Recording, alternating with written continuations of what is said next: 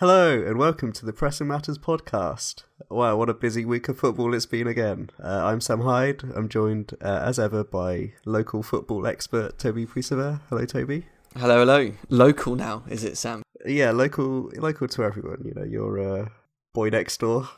Right. Okay. Yeah. No, I'll take it. I'll take it. I'm I'm more than happy with that. Um, I think I'd like to come out with some more questionable takes. Actually, I think I might go for more more outrageous calls. That's going to be my Okay. New Year's resolution. Okay. Have you got any New Year's resolutions? Uh, no, I just sort of take it as it comes. Maybe really. to watch See, more uh, football or, or complain less about refs. Actually, no. That's that's not a good New Year's res- resolution. Excited to hear some of these uh, hot takes. Hope you're going to be uh, calling for some sackings or, you know, just being really cynical about everyone. Yeah, probably just being more miserable about things actually is is probably the the hottest of takes that I can come up with. But hey, nothing nothing wrong with that, right? No. Well, uh, the most pressing matter this week, uh, I think most people would agree, was uh, Arsenal against Man United. Uh, everyone seemed to really enjoy watching the game. Uh, Arsenal obviously won 3 2, which put them five points clear ahead of Man City with uh, a game in hand. Uh, also, Arsenal have reached the halfway point of the season uh, with 50 points. So, obviously, uh, you can do the maths, but. be Centurions to be, is it? Are we well, Hey, Here you go, hot take off the bat. Oh, if you're not Centurions, you've bottled it. and Arteta should be sacked. yeah, we we happy with that as a hot take? yeah, 99 points. Uh, Arteta, get out. Get, uh, Yeah. Yeah, get someone else. Arteta out. Wheel out the banners, Sam. You know, Wenger caught Wenger caught some heat for less. Anyway, It's it's it's funny though that we can have this conversation because people have uh, very quickly uh, turned around on Arteta and uh, manager of the month last month. He's nominated again this month. Uh, you know, people like Alan Shearer who do a team of the week for the Premier League. Uh, he seems to be a pretty common common choice for the manager of the week. Uh, are you impressed with how things have gone? I think I want to get sort of an outsider perspective on. okay, okay. My outsider out of the Arsenal bubble. Yeah, I'm I'm very impressed. I mean, remember at the start of the season, everyone was saying that Spurs had won the window, or at least won the window in terms of the North London rivalry.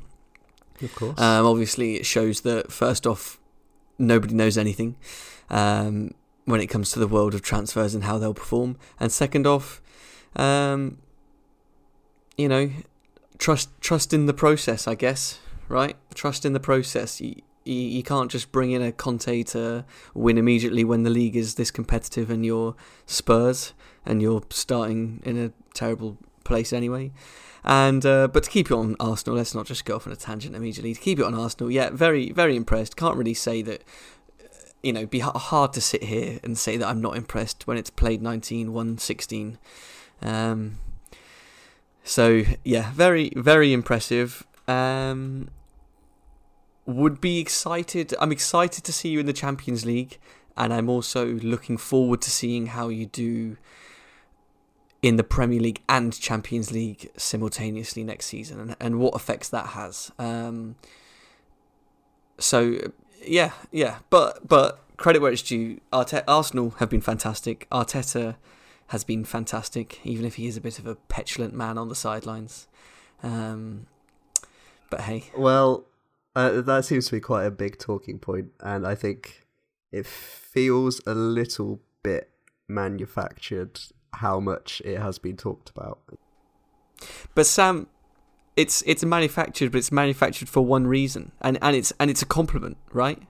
It's a compliment. Yeah, uh, In the same way that everyone liked Klopp, Liverpool start winning actually regularly and consistently and look dominant, or uh, all of a sudden everyone's loving his Klopp hugs and his shouting and his fist pumping on the sideline, and then it becomes insufferable. It's not insufferable. What's insufferable is the fact that you're winning every game, and it's frustrating to watch. Mhm. And every single rival fan is watching Arsenal thinking, oh, I can't wait for this to be the game where they slip up, or this to be the game where they falter, and they don't.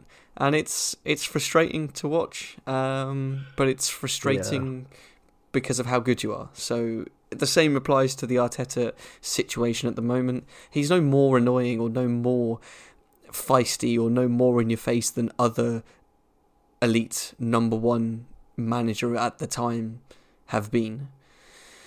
So uh, enjoy it, revel in it, Sam. Is what it would be my advice to you. Well, this is the thing as well. Like I feel like every every week I hear on the commentary, the commentators bring up uh, Mikel Arteta as being out of his technical area, and uh, who cares? Basically, we're we're not going to talk about this uh, any longer than we should because. Uh, if he's, you know, two steps outside of his technical area, you know, what difference does it really make? But what I would say though, what I would say is that he does he does also sorry, this is the last point on this. He does also try to engineer decisions. That I'm not I'm not brushing over that either. There's certainly a um uh an intent with a lot of the things he does, I reckon. You know, it's things like I mean, I can't remember who it was that he's trying to get booked and he's out waving the waving the imaginary slice of cheese around for, but point being, he's doing that with purpose. He's it's not head loss.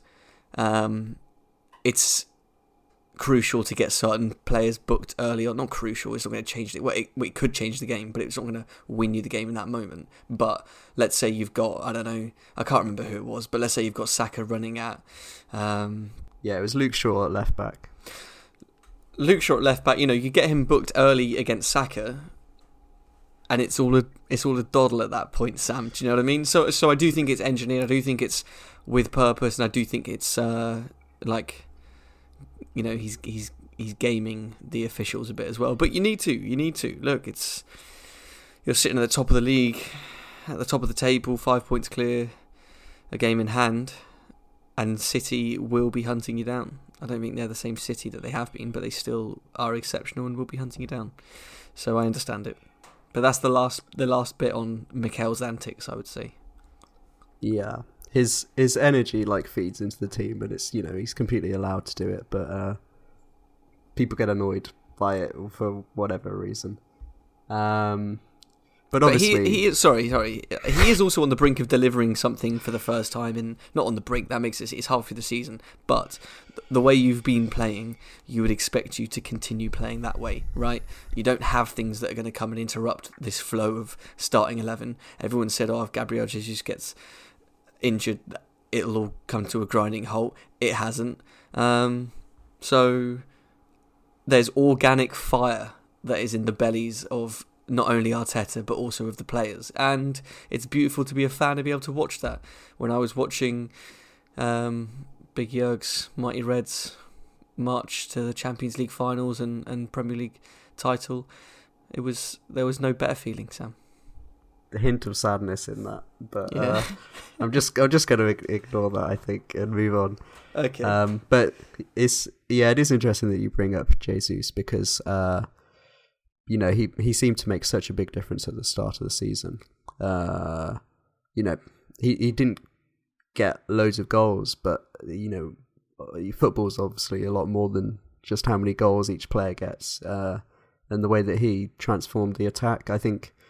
Um, you've seen Martinelli's numbers drop off uh, quite a lot uh, since Jesus has been injured, and that's because of how if um, how much more fluid the attack can be with Jesus playing. Um, Jesus likes to drift wide left quite a lot, which allows Martinelli to underlap. Um, you know, it was working so well at the start of the season, and now obviously Jesus has got this big injury. Yeah, well, also just just touching on that, you know, if the striker is facilitating the wide forwards to score more, then there's no issue there. It doesn't matter who's got the number on the back of the shirt and who's scoring the goals, right? Um, something that you could look at with, with City and, and Liverpool now in terms of a bit of a comparison. You know, they never had that number nine previously. It meant they had a lot more control in games um, because they weren't looking for the final ball as much, I would say. Uh, and you know, or, or the central final ball, so attacks wouldn't break down in central areas as much, maybe.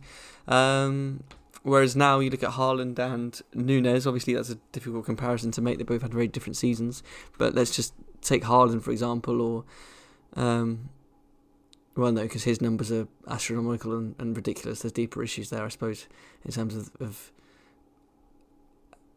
what implications playing an out and out striker has on the syst- on the system. But let's say Liverpool with Roberto Firmino, you know, he was the number nine, but he wasn't the goal scorer in the team. But it didn't matter. We still went on and won, you know, trophies and things because because of what he did for the team. And uh, I'm not saying Gabriel Jesus is exactly the same kind of player or exactly that model or anything, but you don't need a an out and out goal scorer as the number nine down the middle to be successful.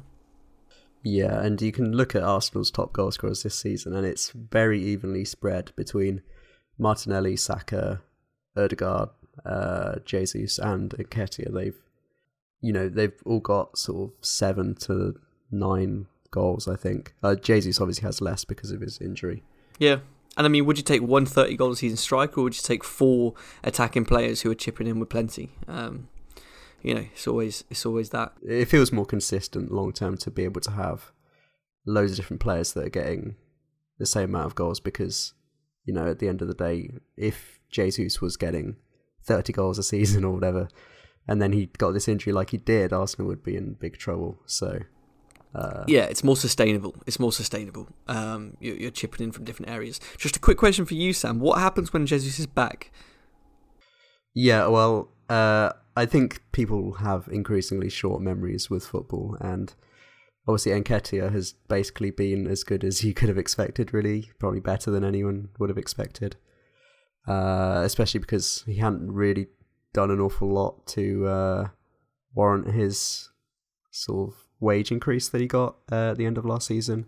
Not to mention the fabled number fourteen shirt. Oh, of course, yeah uh, as much as he has looked like Henry at times this season. I, I feel that Nketiah is uh, much more of a limited player than Jesus. I think if you think back to the nil-nil against Newcastle, uh, Jesus is a player that would un- unlock a defence much more effectively than playing with um. And uh, yeah, playing against bigger teams or teams where you know, I think the less time that Nketiah has on the ball, the better he is. Uh, when you see him sort of, um, you know, taking the ball to feet and he's not in the box, then he looks a little bit unsure of what to do. Whereas Jesus was one of the top players in Europe for like uh, both touches in the box and like the way that he can carry the ball uh, yeah. forward. Sort of fluidity, I guess, on the ball, breaking forwards and linking with others.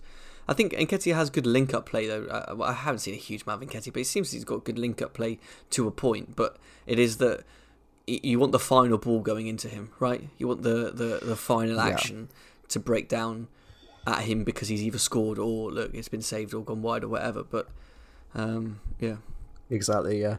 So I think Jesus would probably need a bit of uh, easing back into it as well, which will probably probably be good for, for both players. But you know, at the end of the day, it's two good strikers to choose between. It's uh, not necessarily a bad thing at all. Absolutely, and imagine you you are chasing games. Look, I know it's a change of shape and change of system, and the system and shape has been fantastic so far. But you know, imagine being able to play both of them, especially when one of them is like a is Jesus who wants to sort of drop in and, and link anyway. Um, I'm not saying you should go starting games with both of them up top, but it would be fun to see you know them both on the pitch together with sort of Saka and Martinelli outside of them, and you start playing like an aggressive four-two-four. Could be fun.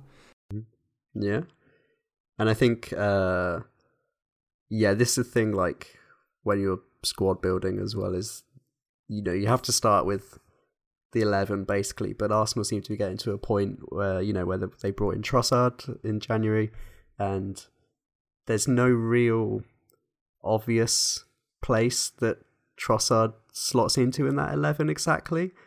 But, you know, he's going to be a, a really good uh, option who potentially could be starting ahead of Martinelli or, you know, I don't know what, you, know, if he played him in the middle, maybe, I don't know. Or even wing back, you know, it could be could be anything. But we've we've it's getting that sort of competition for places as well that Arsenal didn't have uh, when Arteta came in. Yeah, and and I mentioned you know next season looking at the sort of watching Arsenal and how they how with how dominant they've been in the first half of the season, how that will carry into look, things will change anyway, and other teams will reinforce and, and fight back and, and things like that. Like next season, I'm uh, sorry to get carried away and take your fun season away from you already, but you know, looking at them playing Champions League and, and big Champions League ties midweek, and then still being able to go again at the weekend, having that Trossard where you're looking at it and you're thinking, well, hang on, what is our best front three? Is exactly what you want. Um, especially a player who's versatile and can cover multiple positions in like that forward mm-hmm. line, like you said, wide or or down the middle. Um, I think it it'd be fun to watch, like Trossard, Martinelli on the left, Saka on the right, and Odegaard behind them in the in the Champions League. That's a that's a fun team, and and that's and you know Gabriel Jesus as well or Nketiah as well. It's it is a fun team at the moment, Arsenal, but Trossard doesn't take away from that. I just want to talk about Trossard a little bit as well because uh, I thought he looked pretty good. Did everything that he needed to do in terms of uh, sort of driving at their defense, but not being too risky.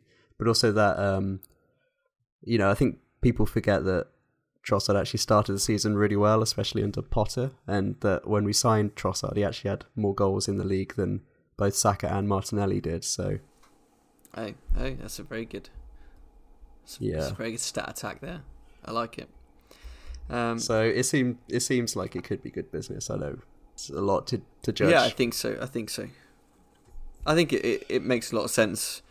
Um, yeah, I, I I don't think it's one where rival fans can jump on it and say, "Oh, this is shocking" or whatever. Because even if it doesn't really work out, I mean, like like you said, he's no direct replacement for a frontline for for a starting player anyway. So there's and, and, he'll probably be more successful because of that because there's less pressure and he he can settle into an already functioning system um, and there's no spotlight on him to turn something around or for him to perform in a in a, in a way that's going to carry you up the table or make you you know it's not the he's not being signed and it's like oh well now we've got to be title challengers or now there's an emphasis so he'll probably he'll probably be even better because of that just going back to the United game as well it felt like this was kind of a big game for Zinchenko where people have, uh, you know, the general public have come around to Zinchenko as being a good signing for Arsenal. Is you know he was incredible. Uh, he had so many touches all over the pitch. Like he is, he's not really a left back, even though that's where he starts. He's more of like, you know, his touch map looks like a box to box midfielder. Like he was getting into the right half space at times, um, and it just feels like the, the, this was the game where everyone is like realizing how important Zinchenko has been for Arsenal this season. He, he's missed a lot of games with injury, which hasn't helped. Um, you know, the, there was a long stretch of games where he wasn't playing at all, so people kind of forgot about how good he was. But um, yeah, he's been really crucial for how Arsenal play this season. Yeah, um, I think he he just comes in and gives so much control as well. You talk about the touches. I remember seeing and, and the areas he can create overloads. It's like he's got a free roll from left back. Um, so comfortable on the ball, huge range of passes, uh, press resistant. You can't really you know box him into a corner and, and, and you know he can he can play out. Um, I think it's fantastic. I was a bit frustrated though with like Antony, I suppose. Um, yeah, like every game. Well, I, I remember watching other players like I don't know. I think Zinchenko look fantastic, but I think there is weakness one v one defensively if you can isolate him against a very quick, aggressive mm-hmm. winger. Um, I don't think he's particularly bad at it. I don't think it's a glaring hole in his game. I just don't think he's as good at it as you know other players. And, and in this league, you you can be found out because there are some fantastic right wingers. Um, it might have been yeah, Mo Salah that I remember watching run past him, which probably isn't too fair to be to be honest either. Either, but I just feel like if you have a roaming left back who's who can be got at one v one defensively, and he's also vacating his position anyway at times. Fair enough when Arsenal are sort of in comfortable, settled possession, but as a right winger, surely you've got to be going having a bigger influence on the game. Um, if that's what you're up against. Do, do, you know what I mean? Yeah, well, I, I don't rate Antony at all based on this season. Uh, I, I've only watched like, you know, four or five of his games to be honest, but uh, he's not someone that someone that would frighten me going against yeah, I don't I don't understand. I think my look he could he could turn out to be fantastic or, or whatever, right? But I think my biggest thing with him at the moment is I'm not seeing what I don't see the the USP, right? I don't see the unique selling point. I'm not looking at blistering pace. I'm not looking at he, he's not like got some Arjen Robben cutting and shoot technical ability. He scored a few goals from cutting and shooting, but I feel like some of them have been keeper errors and things like that. I don't think it's been anything too unsavable. I don't think it's been anything that is like copy and paste and undefendable. Um, yeah, good technical ability, but like we said, you know, he's up against Zinchenko where you'd want him to run at him. You'd want him to you you'd want him to back Zinchenko up into his box and, and, and take him on and, and force him force Zinchenko to make a decision. When he makes a decision, there's more chance he's going to make a mistake because he's either going to commit and get done if he's this incredible technical winger that you know he might be, Antony, or he doesn't he doesn't commit. He backs off. He backs off, and you're in a position where you can get in on your left foot and then and then and then threaten the goal. But I just don't I don't know what I don't know what I'm meant to be seeing. You know what I mean? Yeah. Well, the thing is, people always bring up the Arjen Robben thing as like saying like a model. When people criticize Antony for just being able to cut inside and shoot, they were like, "Oh well, Arjen Robben did it." But you know that was like nearly twenty years ago, and that's like one player that specifically did that well. Like, you know, uh, people could make the same argument about Andros Townsend, couldn't they? That like, you know, always like Arjen Robben, he just cuts in and shoots or whatever. Yeah. You know, was... But Arjen Robben did have a, a, Thanos inevitability about him, right? It was like a you know what he's going to do, but you can't stop him. Andros Townsend, I, I, I don't think quite. Uh... Yeah, well, that's my point about Antony. I'm not getting great, it. Great winger. No, no, no. But I get what you're saying. I get what you're saying. And also, it was a different time. It was defenses. Defending was viewed in a different way, anyway. Right. Yeah. Um, and also Arjen Robben was ridiculously good at it. This guy isn't Arjen Robben. This guy isn't gonna be Arjen Robben, right? That's that's. I don't know. If he was Arjen Robben, we'd know about it because he'd be sensational. If he had that cutting and shoot, I'm doing this and you can't stop me kind of thing, would have seen it because he'd be doing it. I don't think he's going to develop that. But having said that, off the ball, I think he's probably fairly smart and things like that. I think he's shown um, good good positional awareness in terms of cutting down uh, passing lanes to limit other players breaking down that sort of first line of pressure. Um, and I think he's he's you know, obviously has some technical tactical awareness in that sense, and um, sort of an attitude to counter press. But in terms of on the ball, I'm yet to see anything that I'm I'm really like. This guy's going to take United up a level. You know, in fact, it's been the other wing that we've seen a player who mm. looks like he's gone up a up a gear and and is going to be a driving force to United success. Yeah, well, you're talking about Marcus Rashford. I imagine he uh, sure am uh, five times in his last six games, I believe. yeah. Right? Or in five of his last six games.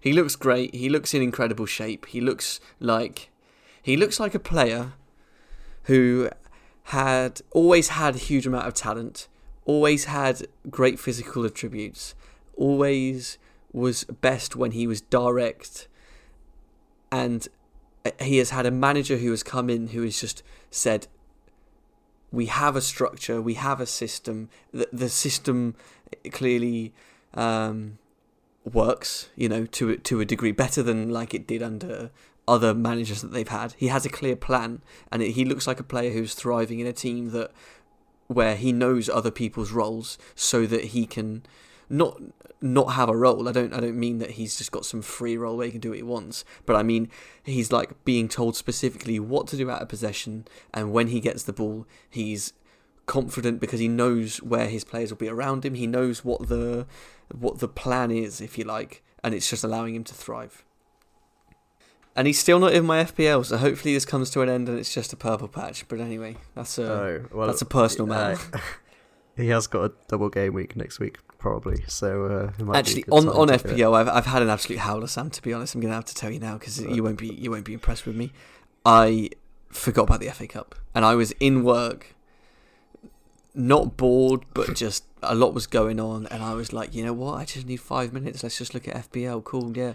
Didn't look at the dates properly. I knew it was FA Cup because we spoke about it being the FA Cup and there not being football this weekend, and yet, in the whirlwind of work, I end up sorted my team out, and I went for some rogue decisions as well. But anyway, well, how could you forget about the FA Cup? It's everyone's favourite time of the year when the Premier League stops. The FA Cup is so lucky that the League Cup is atrocious. To be honest, yeah, that's true. How are Nottingham Forest and Southampton in the semi-final? Uh, difficult question to I've answer. not watched. Look, they deserve I've, to be there. They they're there, so they deserve to be there. Fine, but just how how is it already the semi-final, and how is it those two clubs?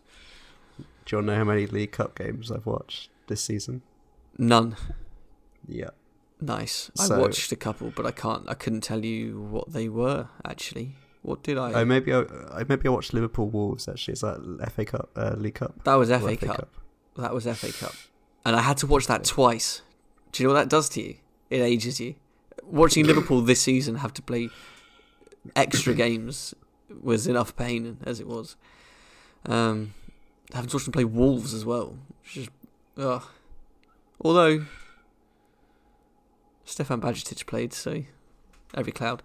Anyway, well, there's a few other points. There's a few other big points because uh, to to discuss. Um, I'm gonna go for two of them now, and you tell me what you want to talk about, Sam. All right? Look at this. I've just flipped it on you. So, transfer window. Everton have, you know, the farcical club that they are, have obviously sacked their manager, but tried to sign Danjuma the day after, but then also had that hijacked by Tottenham. How? What a sensational turn of events um, in in in tomfoolery, and the other thing in terms of it being a transfer window is Weston McKennie going to Leeds. Now, what would you like to discuss first? Or, uh, sorry, allegedly, well, rumours of him going to Leeds. I'm not some ITK. Let's talk about Everton first, because the Danjuma thing. I don't. I don't know. It's not like a massive signing for Tottenham, is it? It's just like a bit of extra depth. Yeah, yeah, okay, Everton, yeah, but it's just hilarious. It's just comical, right? It's just. It's yeah. just, No. The interesting thing is Everton, not uh, not the Tottenham side. it's it's just so Everton, right? they're just they're just so awful. Um, had he had to go? Um, you're a you're a big fan of uh, Frank Lampard's uh, work, um, but he uh, he he had less than a point a game. And it was 38 games. He de- he should be relegated. He deserves that on his CV. He should be sacked, and they should still put relegation on his CV. Um, yeah. Well, The last game, what lost two 0 against West Ham, who aren't fantastic anyway. Where are they sitting? Oh, joint bottom with Southampton, also terrible. You're letting teams like Bournemouth be ahead of you. You know, they've got. well, this is the thing that the the bottom seven are separated by three points at the moment, and yeah, it's it's madness. Leeds are the only one that have a game in hand, so it's reasonably accurate. Uh, you know, if Everton win two, the next two, they look pretty good. It's it's kind of hard to say, really, isn't it? Like you know, I don't think Frank Lampard was doing a good job at all. I was reading uh, the Mixer by uh, Michael Cox, which which uh, you read as well, and they were talking about nice. Frank Lampard actually um, how Frank Lampard used to train, and he was like really intensely focused on doing individual drills by himself. Uh, you know, drills where he'd be just like doing slide tackles without a ball, and he just like run from uh, like one cone to another doing slide tackles, and that was like his training. He was really focused on like getting his physical. on isolation and, and off like yeah isolated practice. That's quite interesting. I kind of love i would love to for some sort of sketch show to be like oh and it's not going well at everton. They sit joint bottom of the table. Let's head over to um, finch farm or whatever. I don't know what, their what their training ground's called. Let's head over there and see how training's going. And they're all just lined up charging forward slide tackling no one running back to a cone that could be nice. But having said that, look, we can't knock the playing career. The guy was the guy was a joke. The guy was incredible. Um, but Oh, yeah, clearly, of course. it's it's you know something something isn't right. He had a talented. He had a squad at Chelsea where everyone thought he did well, and then Tuchel comes in, just wins the Champions League immediately, and we go, oh, that's some perspective. Um, Derby, Derby, well, Derby, they were always trying to get promoted and they didn't get promoted. And he also had players like Fikayo Tomori and he had Mason Mount there. And look, they were young um, and they were raw, but they were clearly very talented. We know that now. Um, and now at Everton, I, I like the midfield, is the thing. I think it's a nice midfield. I think Onana, um, Gueye, and, and uh, Iwobi as a midfield free is fun. I think it could be functional, but even Patterson, I don't think is a terrible. He's shown signs of being. I know he's injured now, but he's shown signs of being a good signing, and he's young. Um, but no goal threat. A shambles when they lose the ball and, and are in sort of defensive transition. So it's a recipe for disaster, and it's his job to fix those things, and they ain't been getting fixed. Yeah, well, it does seem to be the attack as well as a real weak point if you think about like uh, the rumored transfer bids in the last like what a year ago or whatever it was, where Calvert Lewin was valued at like 80 million and Anthony Gordon at like 60 million, and you look at those players now, yeah, feels pretty weird. Yeah, um, awful business, and they've got no money. They've got no money to, to because of financial fair play and things. I'm pretty sure I've read a few articles about them having, you know, restrictions because of how they spent and how stupidly they spent before. Now, yeah, of course. You know, over that year, the period of the, the group of years that financial fair play looks at to, to see if you're balancing the books and things, they've they've they've splashed it all on terrible players already. And then you've got Dominic Calvert Lewin, who's never fit. And oh, we need goals. Let's sign Neal Maupay, the uh, yeah, Mister Anti XG yeah, he underperformed at Brighton. I think you'd say. Um, yeah, yeah, but yeah, it was like, yeah, their restrictions came in like, not not the restrictions, but the uh, lack of ability to splash the cash came in last season, really, didn't it? Because they uh, they brought in our uh, our friend Andros Townsend, who is an Arjen Robben, for, for yeah, free, and they yeah. bought in Demarai Gray, didn't they? For yeah, like, for like three mil, twenty five p or whatever. yeah, which yeah. which is to be fair is kind of a shrewd bit of business. But if it's if if the team's already fine, right?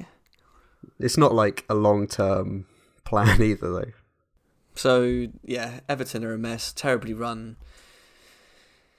Hopefully they get relegated. To be honest, because that'd be quite entertaining. I think they're not. They don't feel too big to go down.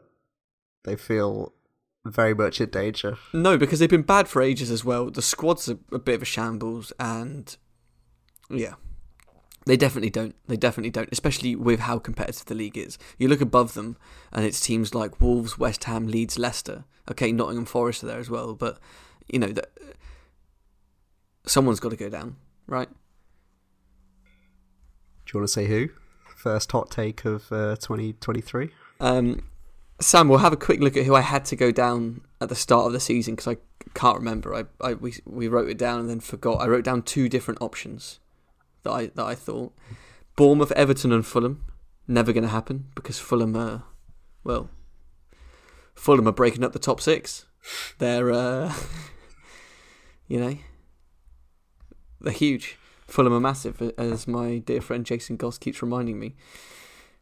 Um, and the other one was Bournemouth, Leeds, Everton, which you know what could happen if Southampton would buck their ideas up. you never know. Are you um, backing uh, Nathan Jones? Maybe I should start backing Nathan Jones. Yeah, maybe you're right. Maybe I, uh, maybe I've, maybe I've got something I could have had right here on the cards. uh, I don't. I, I really don't know what to think about Southampton. To be honest, um, Nathan Jones, I think it's bold what they did going for him. Uh, I don't think you. I, I, think there's better options out there. Surely, um, he has done well, and I know people have. I've I've seen a few interviews where people are speaking of him very highly. Apparently, he loves a PowerPoint presentation, telling players where they need to improve their game and sitting down with individuals and, and studying their game and how he would use them. Apparently, there were there were talks of when he. Um, I don't know if it was the Luton job but when he was going for the job, he came in with like a a huge um, dossier essentially of just like everyone and how he would play them and all players how he'd play them where they need to improve how he could get the best out of them how he'd utilize them everything like that which is which is great but it's an unforgiving league and it's a poor squad and things could get bad pretty quickly but then they do have Mr. James Ward-Prowse so never say never um, did you want to talk about Leeds the other the other one that's down there. The other one down there, yeah, I did want to talk about. Well, okay, so I've always thought this is my this is my uh, train of thought with Leeds. I've always thought it's fantastic to if you're if you're looking at signing players, you need to have a clear philosophy that they're going to fit into, and you have to have a, a manager that fits that philosophy, right? And then you can go and build a squad around it. Okay. However, if that philosophy is very particular, if the manager's system is very defined, and you bring in a whole load of players to fit them and it doesn't work, and you sack the manager, what do you then do with an influx of Americans? Which is fine, they're good players, but they're all, it's all very high intensity press aggressively, leave big spaces, but we're going to be in people's faces to be able to deny time on the ball so that they can hurt us. The, the spaces that we're in the space that we're leaving in behind. Um, it's it's high energy, and and I and I like that kind of football, right?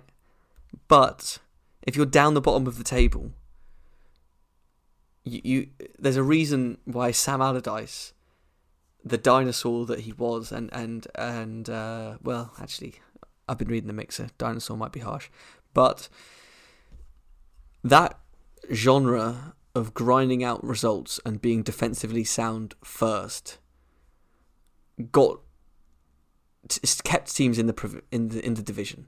This is the Premier League. There's so much money at stake that you have to stay in it. End of right. You just have to stay in the division. You don't care how you're playing. You don't care if it's exciting to watch or not. You have to stay in the division first and foremost.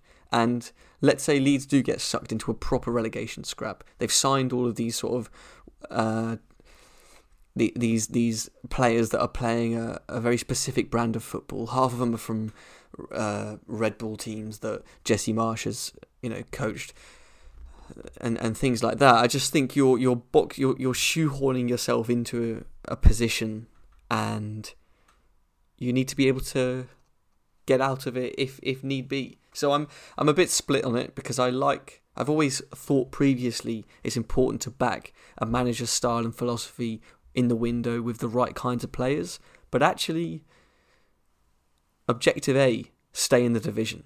And it might be well and good if you're in a position where you're higher up the table and you're and you're doing this, but you have to have the quality to be higher up the table, and, and at the moment they're not in a position where they're there. But at the end of the day, as well, like say Jesse Marsch gets all these, uh, you know, slightly young players in and starts adapting to the adapting them to the system and getting them really familiar with it, and they still do get relegated. They they could just keep him on and then you know that high intensity play should transfer to the championship. And you know obviously there's no guarantee that they come back up but it could be worth sticking with him for a little bit. Yeah but think of the wage bill. I'm sorry but weston mckennie's being linked That's with true. them and, and he's he's at juventus isn't he? He's not going to be on peanuts. That's true. There might play- be some sort of clause. Yeah. Big big old relegation clause i don't know yeah there must be there must be but and and, and yeah yeah i'm not saying that yeah, it might not be the end of the world, but the championship's a difficult place to get promoted from as well. You know, it's not. I do agree. I'm just. Uh, no, but I like. Yeah, I understand the point. I understand the point. But I, but look, this is the problem with with lower lower placed Premier League teams. You look at Palace. The the reason Patrick Vieira has done such a good job that even though they're not you know they're not sensational or anything, but because they, he's turned them from a team that were um sturdy and resolute into one that is exciting, right? Um, and they're still okay, you know. And and the same with look, what David Moyes wants to do with West Ham. I, I was watching, I listened to a Diary of a CEO, podcast with David Moyes, and it was interesting hearing, you know, first off his his background and everything, but hearing him talk about the different places he's been. But he he spoke about wanting to build a new West Ham, and uh, you know, you're going from last season they were fantastic and they had success, but it doesn't mean it's just gonna the, the the division is so hard that it doesn't mean it just it just rolls into the next season. There's always going to be changes. There's always going to be transitions, even if it's not a full blown transition. You're they went from having Michail Antonio to then him not playing too much, but Scamacca coming in, but they couldn't quite adapt his game to the, well whatever the reason they haven't been successful um, mm. this season, and now they find themselves in the scrap again, and I think they'll be fine. But but the point being is that we all want to play nice football, but do you want to play nice football and go down, or do you want to do you want to stay in the division? You know, look, I had these I had these issues, Sam, when I was taking on that Crystal Palace task on Football Manager when we were playing that save together, and all I wanted to do was get Divock Origi in, and it was a nightmare. it didn't work out. Uh, let's put it that way. It didn't work out. Is the moral of the story? so you have to you have to give in at some point. The interesting thing though with West Ham is actually though I think they did drop off a bit last season. Michail Antonio went absolutely ages without scoring, uh, and a, a, lot of it was down to their long Europa League run as well, of course. But um, yeah, they they were like. Yeah. You you can see there were signs. If you look real close and you play a lot of FPL and you follow lots of Twitter people, you you see these little bits because the same happened with Arsenal as well. It's like uh, Arteta comes in and plays uh, pretty slightly boring football with Aubameyang as a major outlet, wins the FA Cup in the first season because he's taking over from this Emery side that has made a lot of bad signings and has regressed really. Uh, and then once you've got that foundation where they're actually doing okay, you can start that rebuild of like get out everyone, and then that's when you start playing better. But yeah, I mean, look at Liverpool now. We're down in ninth, and, and we're vulnerable at, at any any time the first line of pressure gets broken. We just look like we can get cut apart. Um, and and no one's too big to struggle. You know, uh, you know, we say too big to get relegated, but also just too big to. We were so dominant, and yet there were signs last season that things were uh, no, we were on the quadruple last season. Uh, more sad, more sadness as we look back with fond memories um, of what of what once was. Oh, okay. Well, the next thing I was going to say was going to make you even more sad. I think. Should I just get it over? Go on then. Well, because I found out your uh, your official Premier League prediction of last uh, of this season, obviously. Oh no! Do you want to know your? Did I go Liverpool top? Well, you did, yeah. Okay, but that's fine because that's driven by bias and emotions. So, you know. Would you like to know your bottom you know. three? Because we were talking about this. Yeah, go on then. So in twentieth you have Nottingham Forest. Uh, yeah. 19th, well, it could still happen, couldn't it? 19th is Bournemouth, which, yep, fine. In 18th, you have Brentford.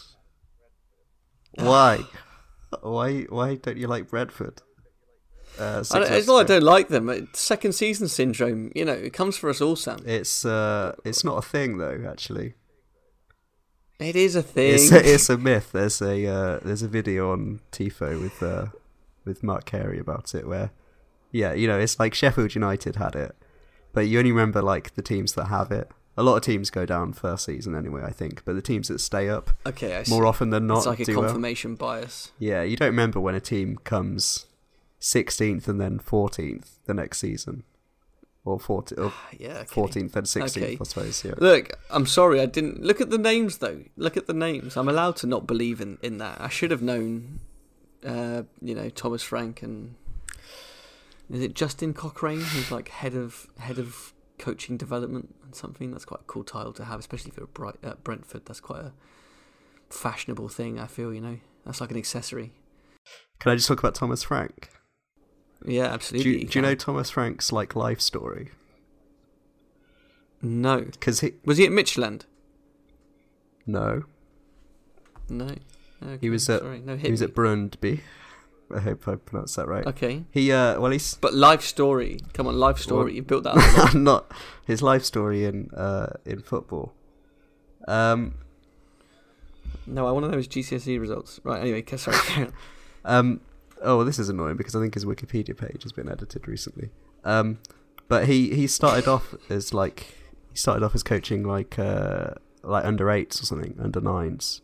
Like he wasn't really a football player. He he was like not professional. He was an amateur football player, and then he Well, coached. we always like that. We always like that. he, he There's hope for us yet.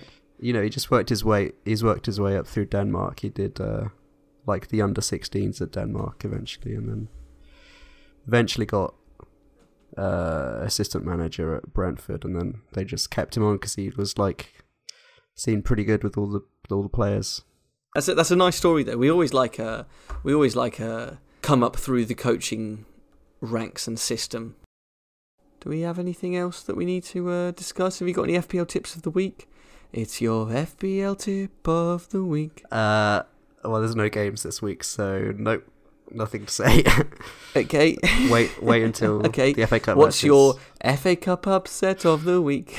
Uh, okay, well, this has been sprung on me a little bit. You, you have to say. Yeah, you can um as many times as you want. I'm gonna go Accrington and Stanley are gonna beat Leeds. No, no way. And I'm also gonna say that yeah, because Leeds, you know, that it's not gonna happen. Um, okay, I'm gonna say that it's not too many fun ones, you know. You can't even say like Brighton are going to beat Liverpool. Is a fun one. That's like No, I'd be impressed. I, I'd yeah, I'd be I'd be happy if we did them. That'd be an upset. No, I shouldn't be so depressed. Let's say that Wrexham. Let's say that Wrexham beat Sheffield. Hey, Chef Chef you, not Sheffield. Please, Sorry, please. I've got Chris Wilder in my ear going. Chef you, Mark. Chef you. Is, There's two teams in Sheffield. is that what he calls them? Chef you. Uh, I think so, yeah, because of Sheffield Wednesday, people were saying Sheffield. No, I know. and he'd correct. I know, but I correct thought them every time and be like, "Chef you, Mark. Chef you." I thought they were United or, or Blades or I never heard them called Chef you. Well, yeah, but he's Chris Wilder, isn't he? Does what he wants. and Chef you coming out of Chris Wilder's mouth is far more impressive. Who are Leicester playing? They're a team that can get beaten by anyone. Walsall. Walsall mm, could be a challenge. I'm gonna go uh, Bristol City beat West Brom. Is that upset? I can tell you that's definitely not going to happen. Bristol City is shocking. In fact, in fact, I'll call out Nigel Pearson now and tell him that he's an ostrich and his head's in the sand because Bristol City shambles, mate. I actually watched the last FA Cup game. There you go for Bristol City against Swansea, and I'll tell you what, they were dreadful. Um, they couldn't get near Joe Allen. He just looked sensational but he's a good player. But he, they couldn't get near Joe Allen and, and Matt Grimes, who were just popping it about in midfield, and they got very lucky. And um, although Swansea didn't create much either, but they they like nicked an equaliser, took it to a replay, and uh, did Swansea at their place. So there you go. I've just found out that Joe Allen is still at Swansea. Is this is this real? Is this? A Well, he's title? gone. He, he's not still there. He has had a career in between, but uh, yes, he's gone back there. Who else is there? The Angel Rangel is he still playing? No, What was that guy no, called? Chi- Chico? he called? Chico Flores. Chico Chico Flores. Michu, Michu's up top. Oh yeah, Oh god, that'd be beautiful. That'd be beautiful. Get the band back together. man, what team that was? Um, Yeah, inspired many a many a young boy down the park. Actually, ah, it was the uh, it was the done thing to uh, overplay every attacking situation and call it a Swansea. absolutely, it was in vogue. Yeah, Leon Britton, get him back, get him back balling. You know, he's coaching these days. I think Leon Britton actually. Coaching who? Don't know. Leon Britton, the Welsh Xavi, comes up next to it as soon as you put it in. He's he's he's English. What?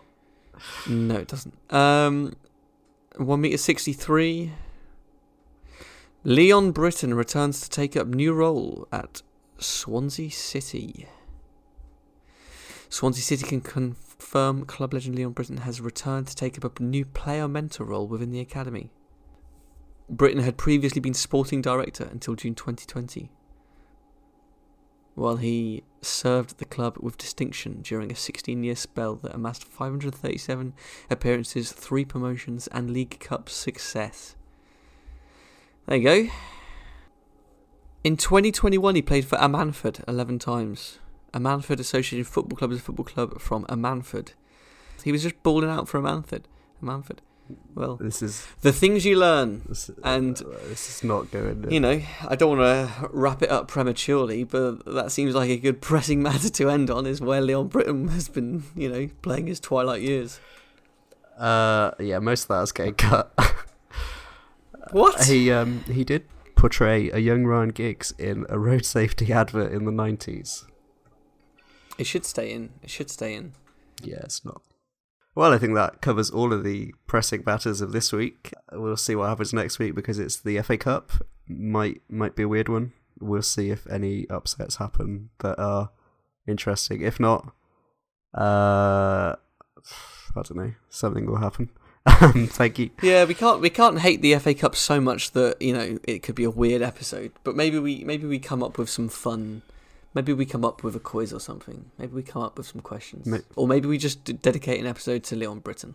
Um, I'm sure everyone would be very happy to hear that. Yeah, if if you just read this entire Wikipedia page, I think that would fill an hour. Yeah, yeah. we see what kind of Wikipedia rabbit hole we can go down, starting at Leon Britton. All right. Well, we'll look forward to that. Uh, see you then. Bye. I can't wait. See you later.